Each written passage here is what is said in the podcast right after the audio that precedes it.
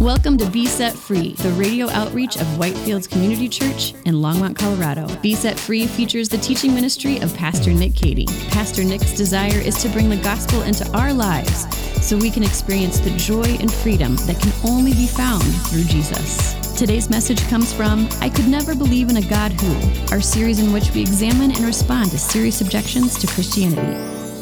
Here is Pastor Nick. So we're going to be in Matthew chapter 19, and I'll begin today by reading our text, which comes from Matthew chapter 19, verses 1 through 12. Now, when Jesus had finished these sayings, he went away from Galilee and entered the region of Judea beyond the Jordan. And large crowds followed him, and he healed them there. And Pharisees came up to him and tested him by asking, Is it lawful to divorce one's wife for any cause? He answered, Have you not read that he who created them from the beginning made them male and female, and said, Therefore a man shall leave his father and his mother and hold fast to his wife, and the two shall become one flesh. So they are no longer two, but one flesh. What therefore God has joined together, let not man separate. They said to him, Why then did Moses command one to give a certificate of divorce and send her away? And he said, Because of the, your hardness of heart, Moses allowed you to divorce your wives, but from the beginning it was not so. And I say to you, whoever divorces his wife except for sexual immorality and marries another commits adultery. The disciples said to him, If such is the case of a man with his wife, it is better not to marry. But he said to them, Not everyone can receive this saying, but only those to whom it is given. For there are eunuchs who have been so from birth, and there are eunuchs who have been made eunuchs by men and there are eunuchs who have made themselves eunuchs for the sake of the kingdom of heaven. Let the one who is able to receive this receive it. This is God's word. Let's pray. Lord, thank you for your word, and we ask that this morning, as we study it, as we consider it, Lord, that you would speak to us through it. Lord, that you would apply these things to our lives, and Lord, that we would be transformed in our thinking, in our hearts, Lord, in every part of us. Lord, change us and make us into the kind of people that you desire us to be.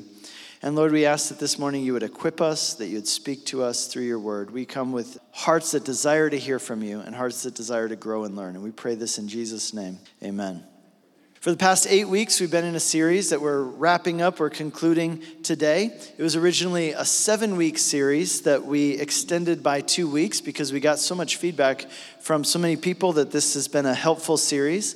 And what we've been doing in this series called I Could Never Believe in a God Who is that each week we've been taking a topic and we've been taking an honest look at some of the biggest objections that people have to Christianity and the Bible.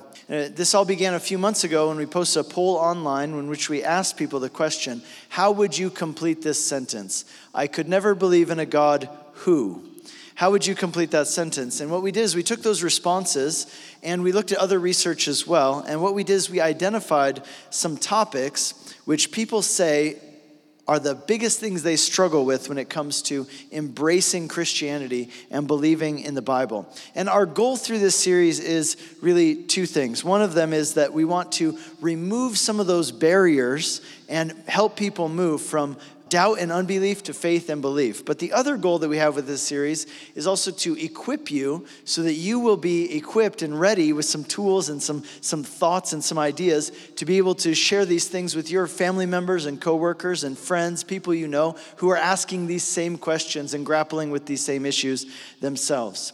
So, when it comes to Christianity and the Bible, one of the biggest struggles that people say they have is this they say, I could never believe in a God who does not affirm some people's sexuality. Bertrand Russell, he was an atheist philosopher in the 20th century, and he said this The worst feature of the Christian religion is its attitude towards sex.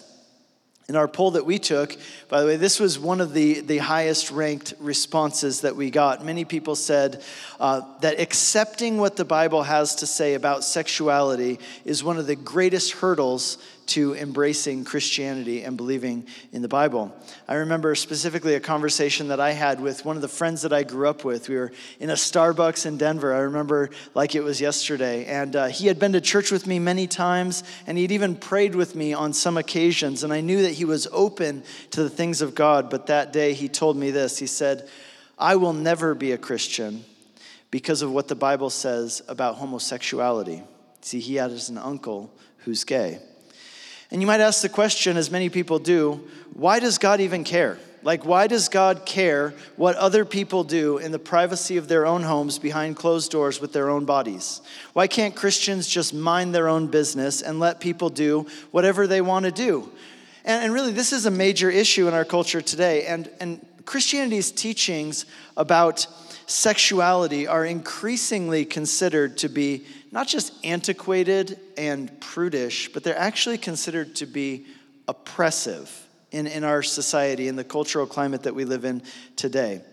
Because he, the way that many people think today is that morality is based on a few things. For example, uh, the way that we judge morality is no longer uh, inherited, right? We no longer get our morality from it's not just passed down to us and we accept what was given to us by our parents or by a religion. Nowadays, people run things through kind of a, a couple questions. One of the questions they run things through is they ask, is it uh, harmful or is it benign, right? And so the idea is that, hey, if something is not harmful, then it can't possibly be wrong. So when it comes to sexuality, the thinking is that as long as what you're doing doesn't hurt somebody else, then it can't possibly be wrong. When it comes to pornography, for example, many people would argue that it's fine because no one's getting hurt in the process. Now, of course, you could argue that, and I would. I, I, think it's not a victimless crime. But, but we could go on and we could say when it comes to consenting adults doing whatever they want to do with their own bodies, many people would say, look, they're not hurting anybody, so there's nothing wrong with it. Just leave them alone and stop telling them what to do. Furthermore, in our culture, uh, anything or anyone who is deemed to be limiting freedom, so anyone who is perceived to be limiting freedom in any way, is that is considered um, oppressive and bad. In fact, you would go so far as to say that anytime somebody feels that their freedom is limited, they have an existential crisis, right? Because we believe that exercising our freedom is pretty much the most important thing about life. And so, whereas in the past, sexual ethics, uh, Christian sexual ethics, were considered prudish or moralistic, nowadays things have shifted to the point where many people in our society, in our culture, actually consider Christian sexual ethics to be immoral and wrong. They consider Christian sexual ethics not, not to be moralistic and prudish, but to be actually immoral and wrong because they're considered not just uh, prudish, they're considered oppressive. Now, there are three predominant views on sexuality that are held by people in our society today. Let me just walk you through them.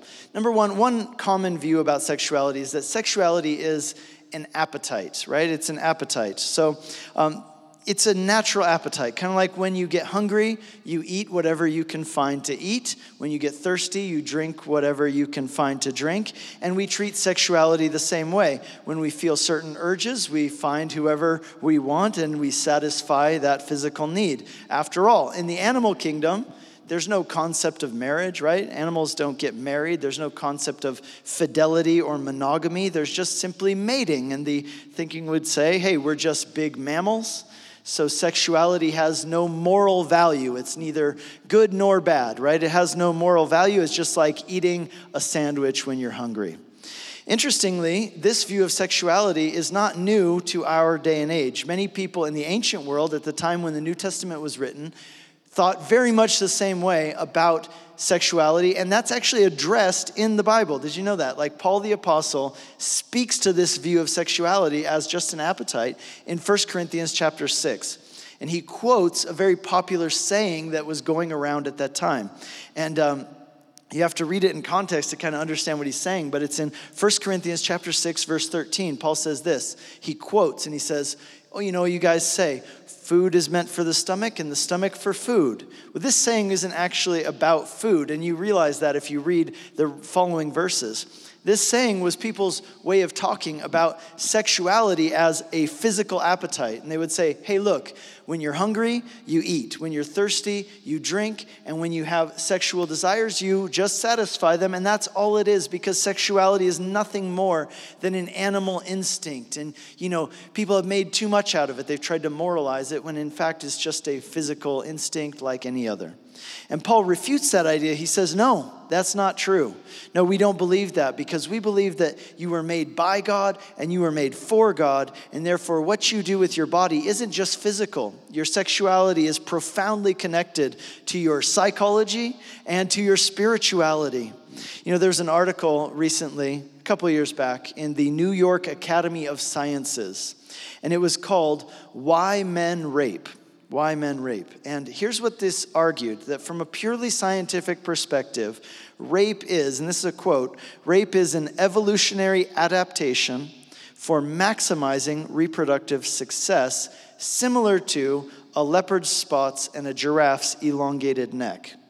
In other words, if we're just animals and sexuality is just an appetite and there's nothing moral about it, then rape is just a well, as he said, a evolutionary adaptation for maximizing reproductive success, similar to a leopard's spots and a giraffe's elongated neck. In other words, rape is then completely normal and natural. But of course, we don't believe that, right? I don't think anybody in the world believes that on a practical level. See, here's why because we all intuitively know that sexuality is more than just what we do with our bodies, right? That it's more than just a physical appetite, it's more significant, it's more meaningful, there's more going on. Are you looking for a resource to help you answer some of the most difficult questions about God in the Bible? Then we've got good news for you. Pastor Nick has written a book called The God I Won't Believe in Facing Nine Common Barriers to Embracing Christianity. In this book, Pastor Nick deals directly with some of the biggest questions people struggle with, such as how a loving God can allow innocent people to suffer, whether God condoned genocide in the Old Testament, or whether the Bible encourages the suppression of women and minorities. Does the Bible really say that some kinds of love are wrong? And is there any actual proof that God exists or that the Bible is trustworthy? Pastor Nick addresses these topics and more in this book, which is a great resource for anyone who wrestles with doubts or has concerns about these topics. And it is a great resource for those who want to help others who have questions about these topics. So to purchase this book, search for The God I Won't Believe in Facing Nine Common Barriers to Christianity, wherever books are sold, or visit nickcady.org. To celebrate the release of this book, we are offering a free copy of the book as our gift to any of our listeners who make a donation of any amount to support Be Set Free Radio at besetfreeradio.com. And now, back to today's message. And here's another view on sexuality that's very popular today is that sexuality is everything, right? It's not an appetite, it's just everything. In other words, uh, it's the end all, be all of human existence. It is the reason you exist, it is the pinnacle of existence, it is the whole point of your life. And one of the ways you can see this, this attitude about sex is everything played out in our society today is the way that many people today identify themselves according to their sexual feelings. That's their primary identif- identity. In other words, they say, look, this isn't just what I do or how I feel, this is who I am at the most fundamental level. See, they would say that their sexual desires define them, and their sexual feelings are the single most important thing about them and who they are. In other words, they would say sexuality is everything. And in this perspective, sexuality is seen as basically the ultimate reason for being. It is the central component of your identity as a human being. In other words, nothing else matters more. And therefore, freely satisfying those desires and those appetites and those feelings in whatever way you feel inclined to do so is essential to your emotional health and your development and your well being. In other words, to, to say that you shouldn't act on those feelings would be like telling a fish not to swim, or it would be like telling a bird not to sing. It would be cruel and oppressive. Interestingly, again, this view of sexuality was also very prevalent in the time that the New Testament was written. And you know, there's a real way in which the time that we live in today, with all the plurality and all of the thoughts about sexuality and things like that, we live in a time today, this cultural moment is most similar to that in which Christianity was born and spread in the first century. There's never been a time in history since the first century that was more similar than the Western culture today is to Roman culture at the time of Jesus and the time of the early church. And I just say that to say this that I sometimes hear a lot of people, you know, they think the sky is falling and every, you know, we're all going to hell in a handbasket and woe is me and all these things. And I say, no way. This cultural moment that we live in today is an amazing opportunity it's an amazing opportunity for us to bring the gospel into the world. You have to ask yourself this question Are you called by God to live a life of comfort in which you're surrounded by people who think exactly like you do, and, and you all just give each other a thumbs up and pat each other on the back because everybody in society thinks like you do? Or perhaps are you called by God on a mission? To bear witness to him in the world and carry out his mission. Guys, I believe it's the latter. But again, this view of sexuality, that sex is everything, was very prevalent at the time the New Testament was written. Let me just give you some examples. In the Roman Empire at this time, people regularly, I mean, it was everybody, you know, engaged in premarital sex. It was common for married people to have lovers outside of their marriage and to have extramarital sex, you could call it. Prostitution was common and legal. Uh, homosexuality was very popular and very accepted. Pedophilia was also legal and accepted and just commonplace in that society. And so understand this the world that the Bible was originally written to was not more prudish than we are today. In fact, we are more prudish. Even the most radical people today on this topic are more prudish than people were at that time.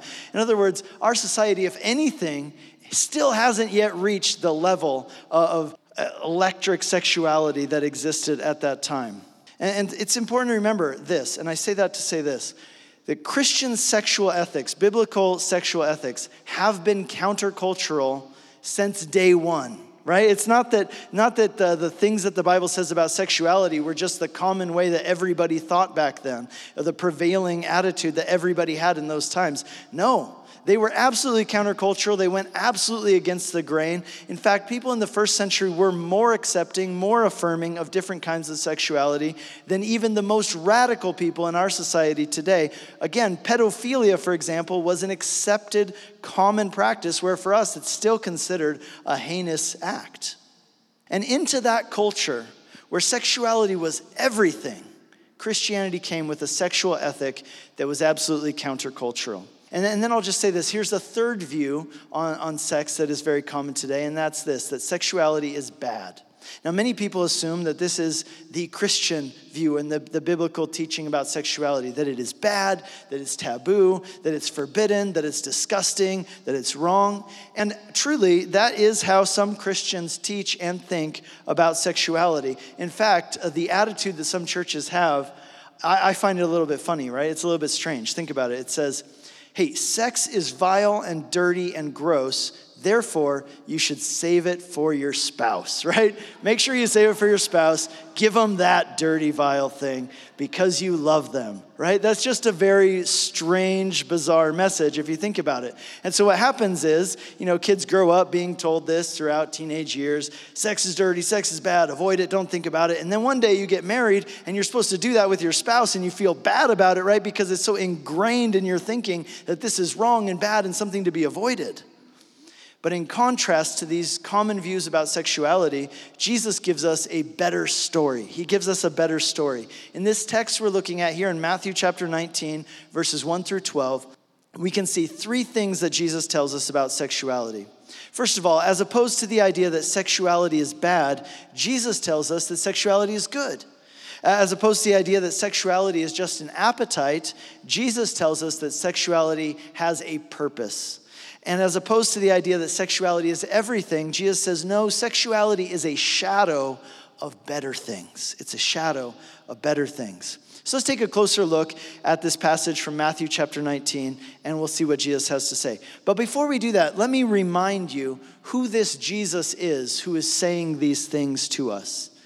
Who is this Jesus that we're talking about? who says these things about sexuality. This is the Jesus who is widely considered, even by people who are not followers of his and not Christians. He's widely considered to be one of the greatest people who ever lived, a great teacher who taught us to love our neighbor as ourselves and to forgive those who sin against us. But this Jesus is even better than that.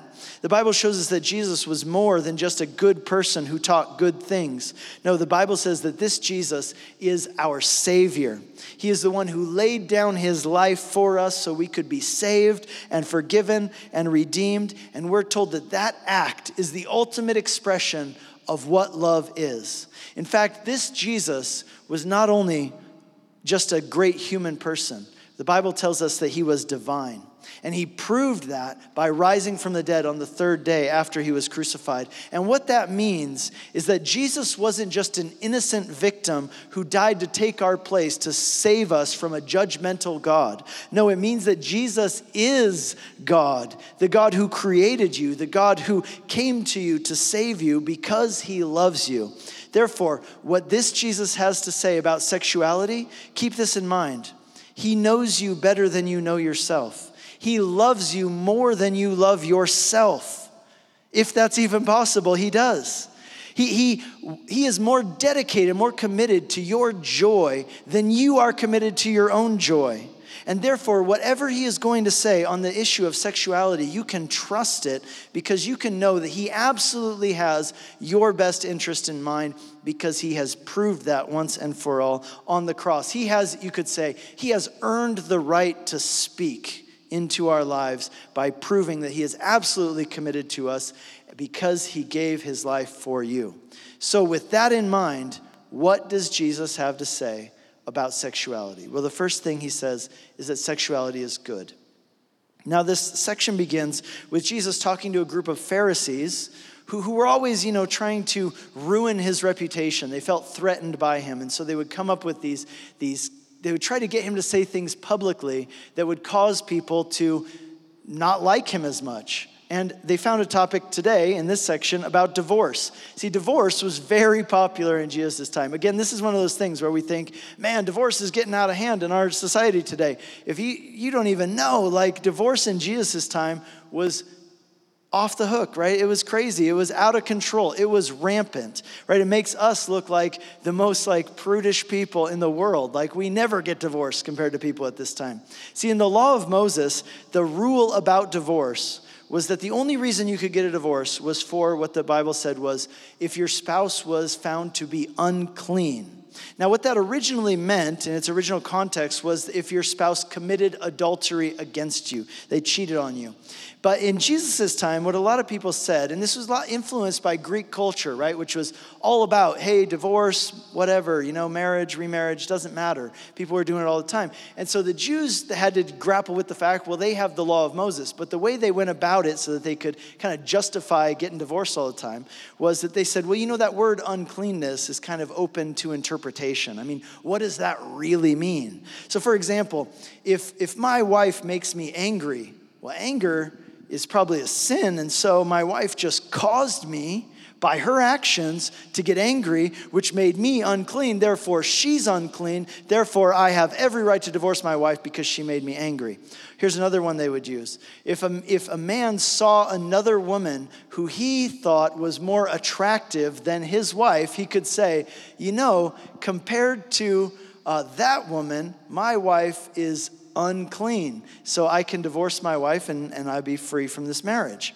And so it was very common at that time for men to divorce their wives for very trivial reasons and marry someone else. And it wasn't uncommon for a man to be married five, six, seven, eight times to different women. They would just marry, uh, divorce, remarry, etc.